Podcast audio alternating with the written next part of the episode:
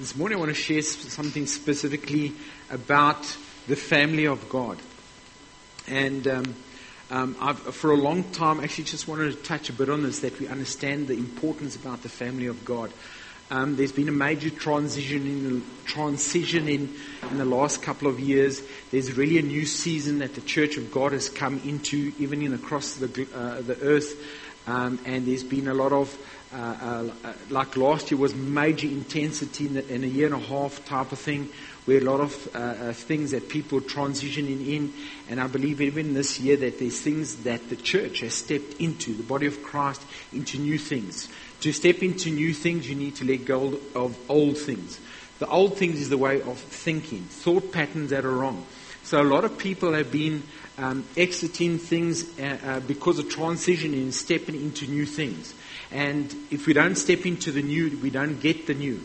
Right? Remember, for uh, uh, to, to have a new wineskin, it means we need to think in a new way.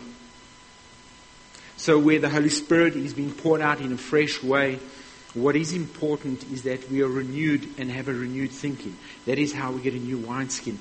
And this morning, concerning, um, there's a perspective I want to bring in concerning the family of God. That we understand this what the family of God is because the culture in this house is a culture of revival. And how does revival look? We've shared a lot on this in the past and we've seen this. It is a culture and a way of life. It is not just a lot of meetings that we have. And um, I want to just touch and earth this fact of how do you maintain also revival and how does revival also look? Well, firstly, revival works in family. It works in your personal home family, but also in the family of God. That's where revival is and must be. So this morning I'm going to share one or two scriptures here, and I'm going to try land this plane later on. So if you can bear with me. So in Ephesians 5, we know this. Uh, this uh, uh, that was written, Paul wrote here, and he speaks about specifically, speaks about the thing of marriage, about husband and wife, um, and he speaks about the context, though, what chapter 5 in Ephesians 5 that I want to refer to, the context, he also refers to Jesus as, as the groom and, the, and, and the, the church as the bride. Okay? So you under the, understand the context of the one he's referring directly to husband and wife, but also concerning the bride and bridegroom regarding the church and with him. So he gives this um, he starts speaking about some of the spiritual implications um, in this context. Okay, you understand? You know this uh, scripture and this chapter. So, the concept of, of family is basically exactly the same of context of husband and wife. We need this is a context, context that, that Paul wants to bring out here. So, um, this is what I wanted to share a bit about this morning. So Jesus, he teaches us and he speaks about in the Lord's Prayer in Matthew 6, he speaks about our Father. All right? He speaks about it because he's actually speaking in the context of a family.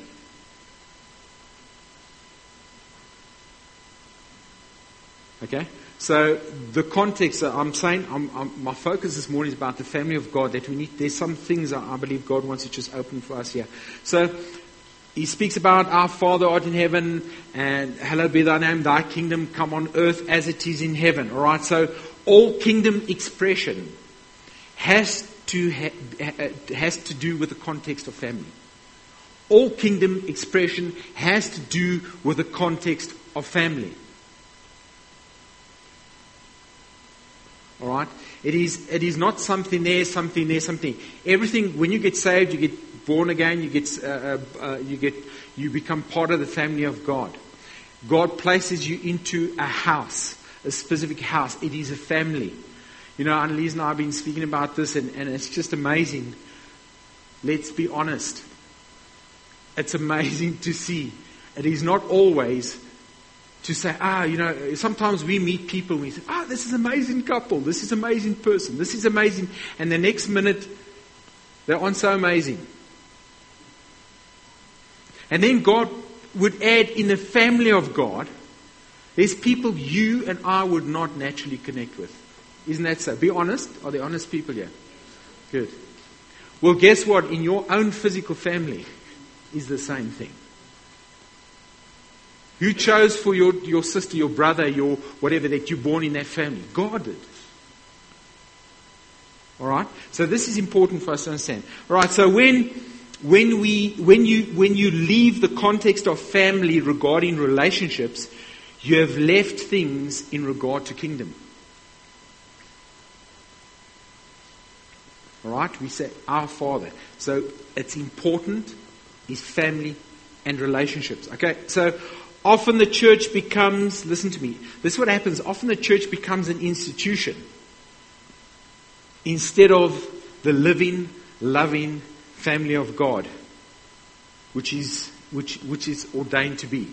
So sometimes church becomes just a place of activity. Hello? Let me tell you something. This is one of the, the things we must understand. God has called you and me to relationship. The foundation and basis for whatever we do is relationship. That's why Paul comes about in, in, in Ephesians 5 and he speaks about the relationship between husband and wife. He refers then to about the bride and the bridegroom, the church, and Jesus. It's con- the context is the relationship.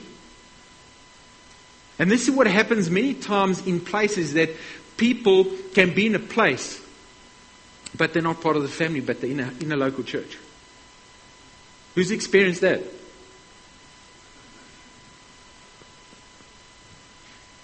All right? But I want you, there's something here that God wants to open up for us because this is an important value to sustain revival culture.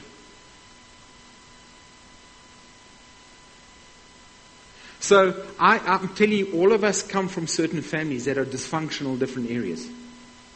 There is dysfunctional families. And then we come in with a context, this is how it works. A lot, I mean, we're a totally multicultural church here. We have people even from other nations.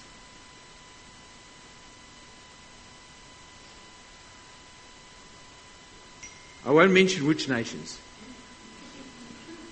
Just now have to have a Brexit or something like that. You know, these English people and all that. But, anyway. But do you understand? Uh, there's, we come together in a place and we're thrown in. That's why it's so important to know the appointed place. The appointed place is where God builds you in. It's not our church, this is not my church. He's building his church. So it's important, God, where are you placing me? Because in the place you placing me. I mean, guys, you know, there's stuff I dream of here. I mean, there's things that, I mean, we've seen that. We are seeing those things. We've seen this impact in different parts of the world and that. And that has nothing to do with numbers. Numbers, this is, doesn't work democracy. I'm telling you and God is a majority. We have people that are changing the world from this house right now. So don't ever think of um, the numbers change things. I promise you. If God is with you, you'll change and have your, uh, fulfill your assignment God's called you to do. So the thing is, so often church basically becomes an institution without relationship. So living this family, living uh, this family relational life is the, the, the essence of the gospel. Guys, it's, it's the essence of the gospel, this. So if it was not for, uh, you know, if it was not for you, um, then I actually would never have the fruit of the Spirit in my life. You know. You didn't catch that one. Thank you, Alfonso. You got that one. You know, if it wasn't for, you know, for, for David, then I would have never grown in the fruit of the Spirit. Uh, thank you, David. And he still loves me. but do, do you hear what I'm saying? Is that we, we choose something that suits us, but it's not what God wants to suit us.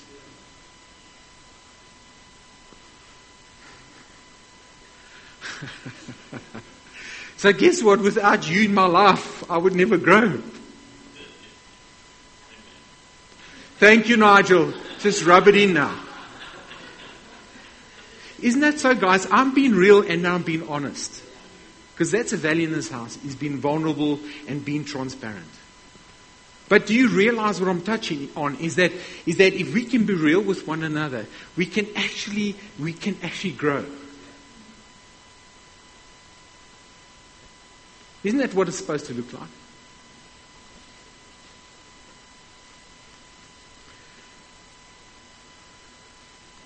When you don't interact with people, you could think you're the most patient person on this planet.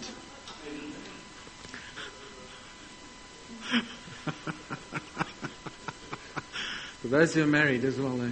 Uh, isn't that so? You, you think, ah, I'm the most patient. Just get involved in a house and see what happens. Isn't that so?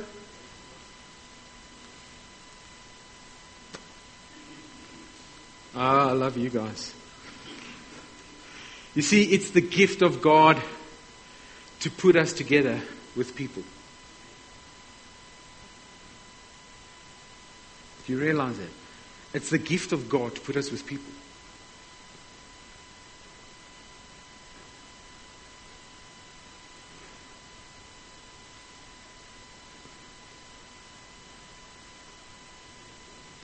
You know, God knows what we need. He knows what we need. And the only way to bring out the treasure is to put the person that's going to start digging in your life, in your face, in your whatever.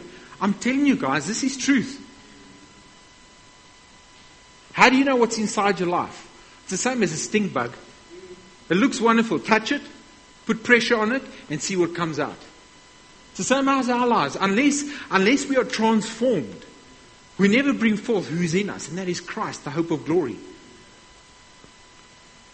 The only people that change the world is people who have been changed and transformed. Transform lives, transform people, transform situations, transform situations. So, a husband and wife and children are basically an illustration of what the church is. All right? So, what is it? There's actually order.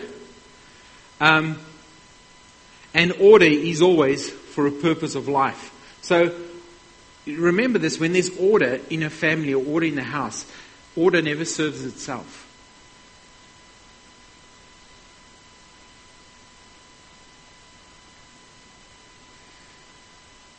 So when God brings about order in our lives, it's actually to bring the best out of our lives. Psalm 68 verse 5, we're going to quickly look there. Psalm 68 verse 5. Psalm 68 5 says the following A father of the fatherless, a defender of widows, is God in his holy habitation. Verse 6 God sets the solitary in families. He brings out those who are bound in he brings out those who are bound into prosperity. But the rebellious dwell in a dry land.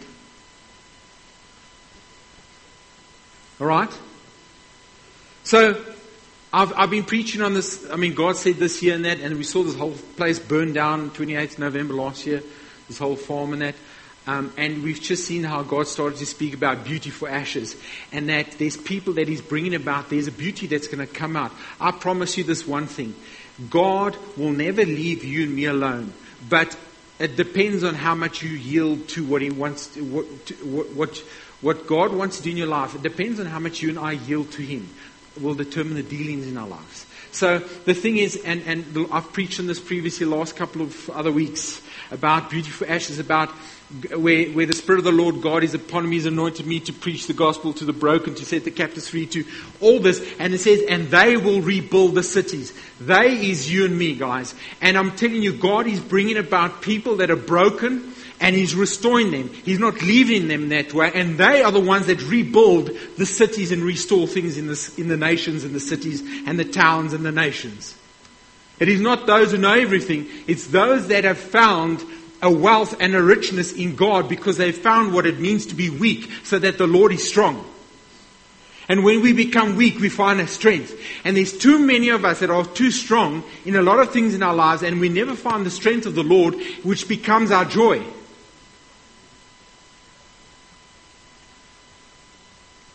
And that's the thing about family, is that where our lives are transparent of, listen, this is the weakness in me, this is where I'm battling with, but stand with me in this. It's not judging me in this. I mean, guys, we've worked with the board, across the board. From the homosexuals, to the druggies, to the, uh, the witches, to the whatever, all these things over the years. Lord, why do you send these people? I've, don't worry, I've asked the Lord a lot. Why do you send us here? Uh, what am I saying? Is because it's these people that God can use. The, the religious mindset, you've got to be perfect in everything and then God can work through you. Yet Jesus was a friend of the sinner. Religion only tries to make you more perfect. If you do this wrong, you're wrong. Right, I'm stepping away. Let me get back here. So, God is attracted to things that are broken. So, when we're in a place of weakness, what happens? God is drawn to us. But God does not want us to stay there. God doesn't want us to stay in our mourning. It's good to mourn, and there's people who've lost loved ones. But don't stay in that place. Because God wants to give you beauty.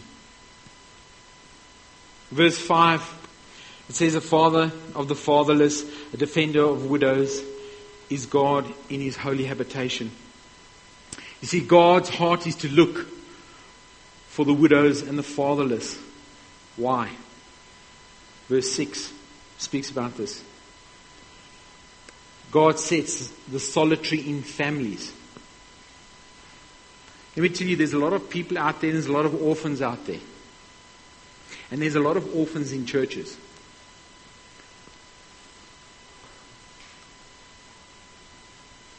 telling you now, there's a lot of people with orphan spirit in big gatherings.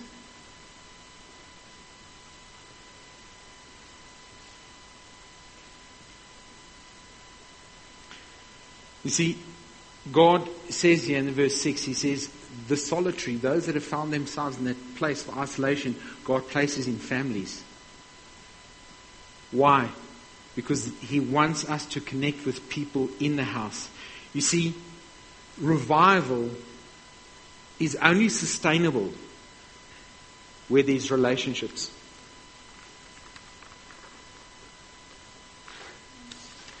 Revival is only sustainable where there's relationships.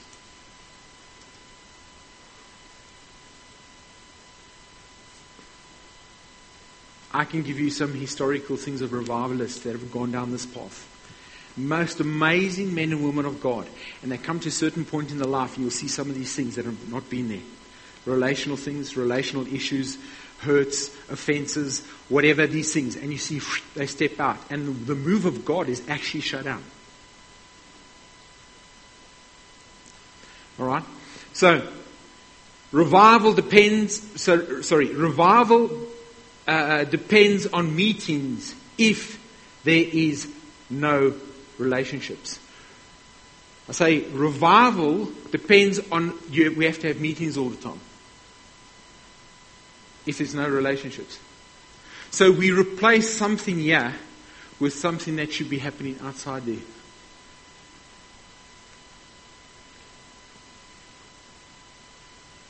A move of God depends on act, a, a move of God depends on activities if there is no relationship. So relationships, okay, in a move of God is like the setting of a ring where you put a diamond in. You with me? Relationships in the move of God is like the setting of a ring where you put a diamond in. Because revival is dependent on relationships.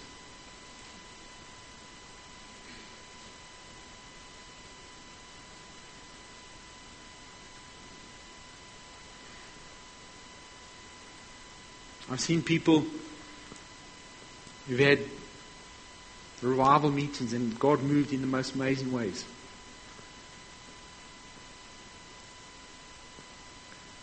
But where things were not built in revival, there's nothing left of that. We know people like that.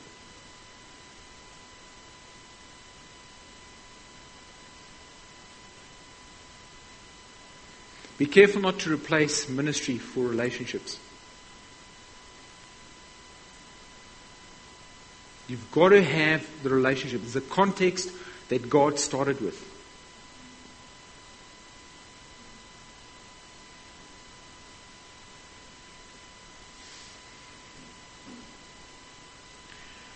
You see, there's sometimes one week you're strong, and um,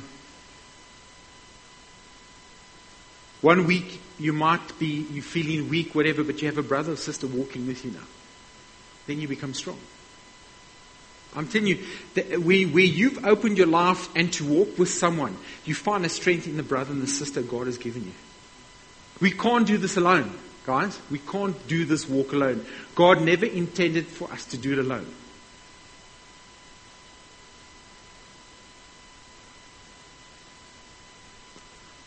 I mean, you know, the people that we know personally and stuff like that, where we've seen this. So whether it's uh, whether it's uh, uh, uh Eric Johnson, uh, whether it is a Jeremy Riddle, um, whether people that, that we've seen even in their lives, how they've built the context of relationships and family, what we see in the local churches that they have. Because God invades that place. Because He sees something of Himself in that place. That's why the local church is so important. This is not just a gathering for a Sunday. This is supposed to be a house and a family and be interactive. Why do you think a lot of places are just thriving? People that are there and they're there and they go over there, but they're actually not a local church, they're just gathering together.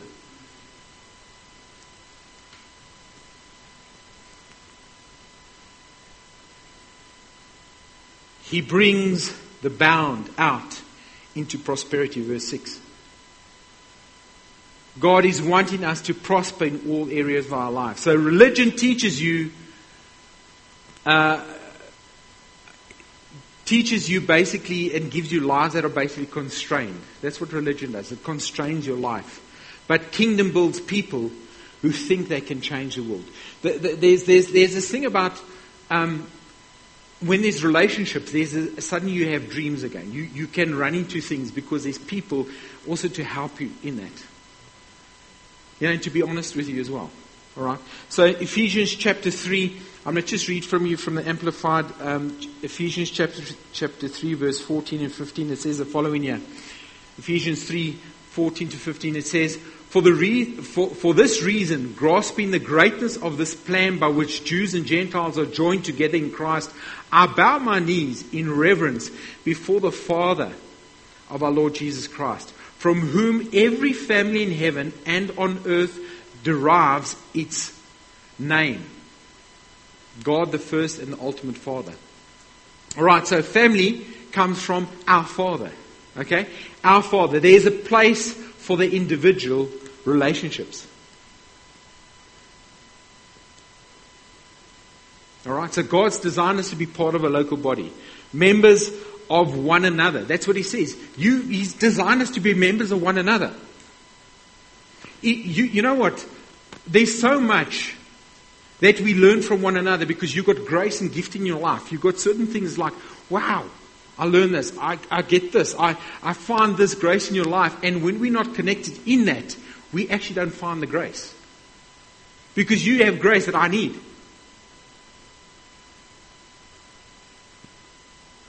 Hello? There's people, yeah, you need that from, yeah, it's like, you know, no, I can do this on my own. I come, you know. No. We need to find this, what you have inside There's something you have that I need. And only through a relationship can I find what you have. Do you realize that? That's, remember Ephesians 5, this is the thing about marriage. Husband and wife, unless I come into that place of conflict, unless I come into the place of love, unless I come into the place, I can't find what is in you. Because what is in you is what I need. Yeah, but you get a bit too close, you know. That's why a lot of us have that thinking because of dysfunctional families.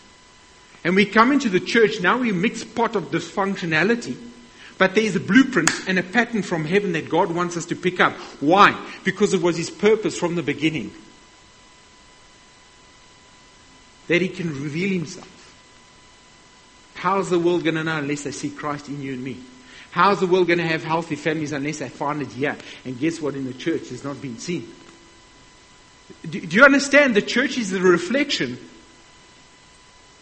it's supposed to be on that what is in heaven is supposed to manifest here somehow. And the people in the world are going to see it through us.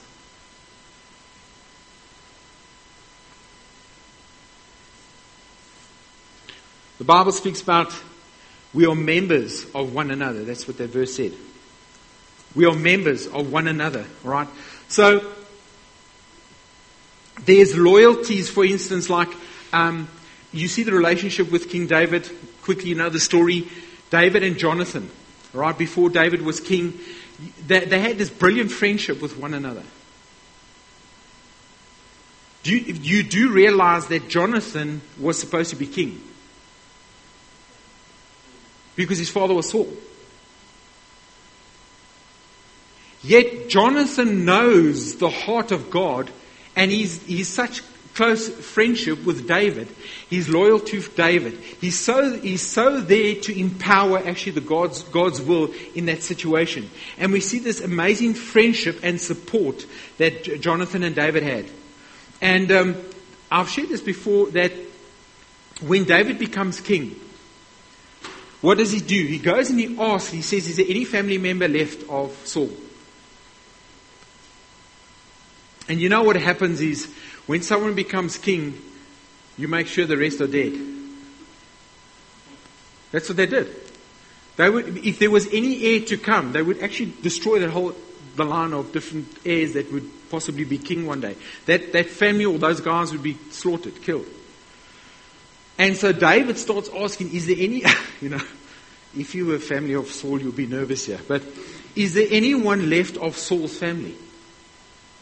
And the only one that was still left was this wonderful name that is a tongue twister. Meth, Mephibosheth. Eh? Mephibosheth. Basically, he was a son of, of, of uh, basically what happened, he's one of the, the children in that, but one of the nursing maids picked him up when he was small and she ran and she dropped him. So we don't know if he was paralyzed or if he was crippled because his legs grew wrong again. But basically, he was still alive. And so David said this. Listen to me. Remember, Jonathan and David were so close. Jonathan recognized the hand of God on David's life. There was this loyalty, this friendship, this relationship. Jonathan is dead. Saul is dead. David goes because David also had the loyalty and the friendship with Jonathan. His friend is dead. David goes and says, Is there anyone part of the family of Saul? And Mephibosheth comes, they say, this, this guy's alive. I mean, he's probably nervous. He says, Right, bring him.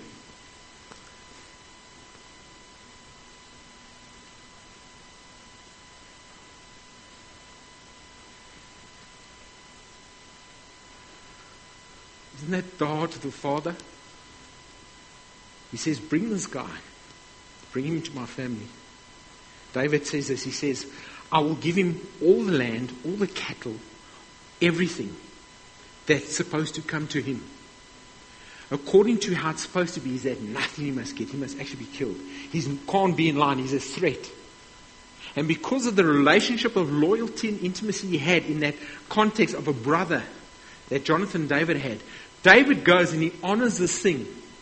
And he brings Mephibosheth in front of him and he says, I'll give you, I'll give you all this land, I'll give you all the servants, all this cattle, I'll give it to you. And he says, I mean, now he has his own chefs, his own everything, his own, he says, but what I also want is I want you to sit at my table. You see, when you sit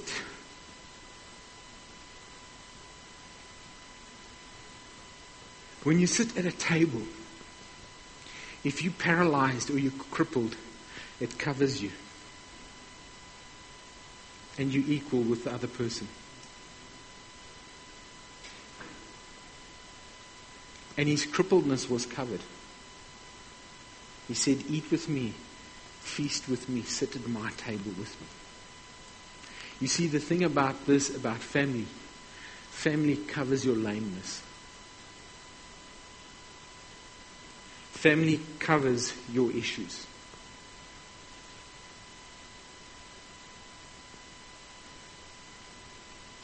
And this is the, supposed to be the local church, the local churches across the world. It's supposed to be a family like that, that there's this honor and this love for one another that even in our weakness that we can actually cover one another and that we can actually live in a place of honor, not dishonor.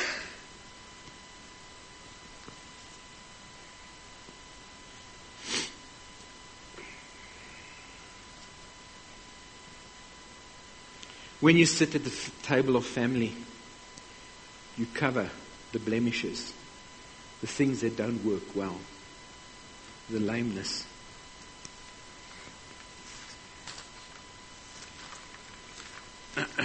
Can I borrow one of your tissues? I'll share with you mine, you share with yours. Excuse me. Ah. This always touches me, you know, because David is a man of the heart, after the heart of God. Not just because it's my second name, but, you know, he took it from me anyway. So. Hallelujah. All right. So this is the context of family.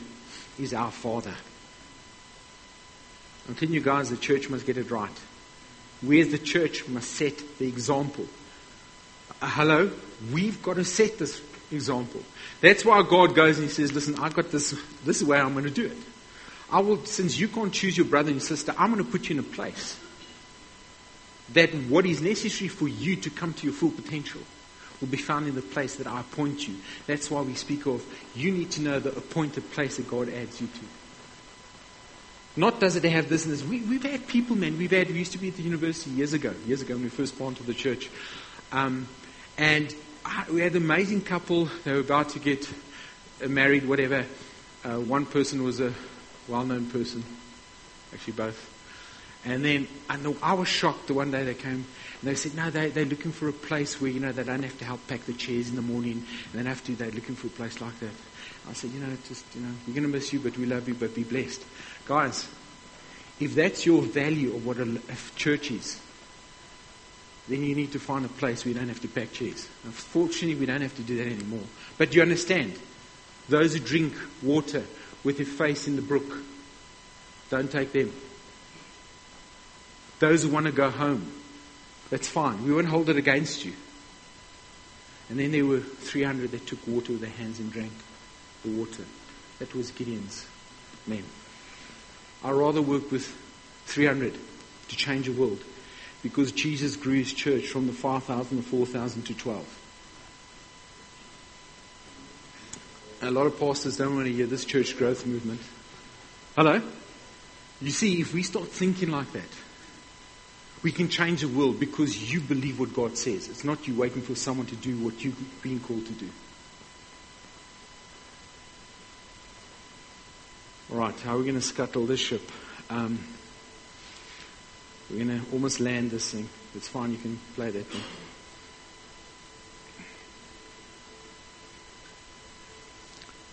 Hallelujah. Uh,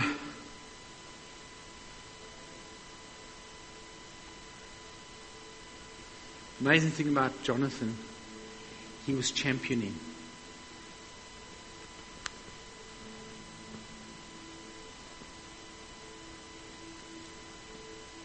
He was championing to see David win. Can we be a family that begin champion to see you got to go further, brother. You got to go further, sister.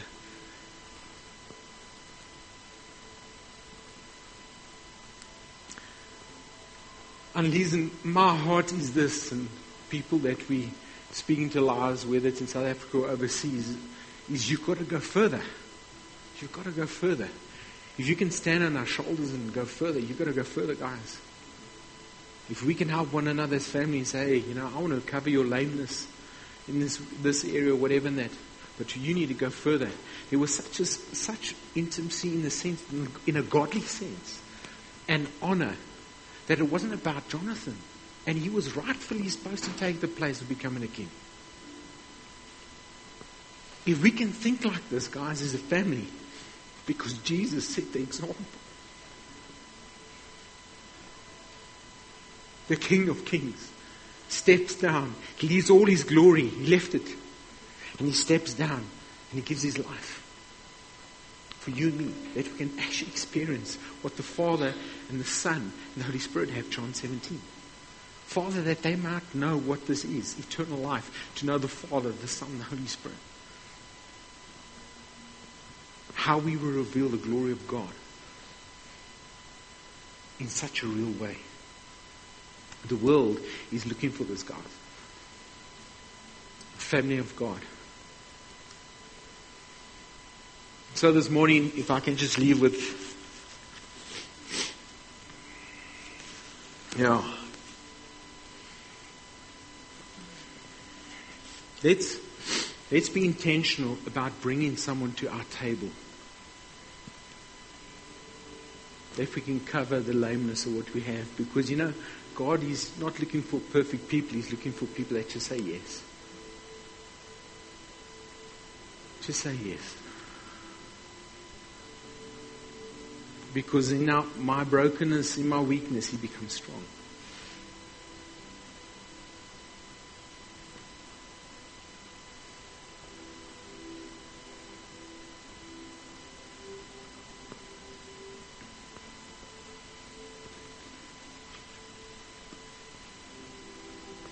You know, this is what I long for and I live for, and I'm just closing with that. Try not lie or anything. I'll try. Just end with this is honestly, guys, this, as you know that even just from years back and that just some of the things that have happened and encounters I had with God and seen the glory and the manifested presence and glory just in amazing ways. Um, I'm telling you, the world desires to see God's glory, desires to see His manifested glory. And I've said to you before, the actual word in Hebrew when it speaks about the glory of God is means is the word face of God and we're there to reveal His glory.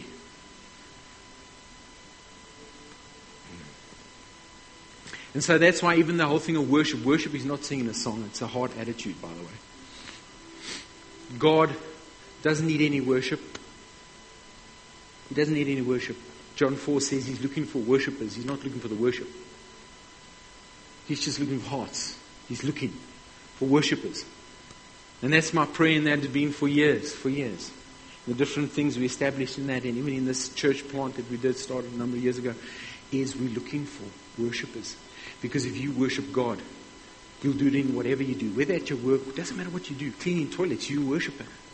If you carry the spirit of worship, wherever you go, God is revealed. It's the same as family. It's the same as the house of God.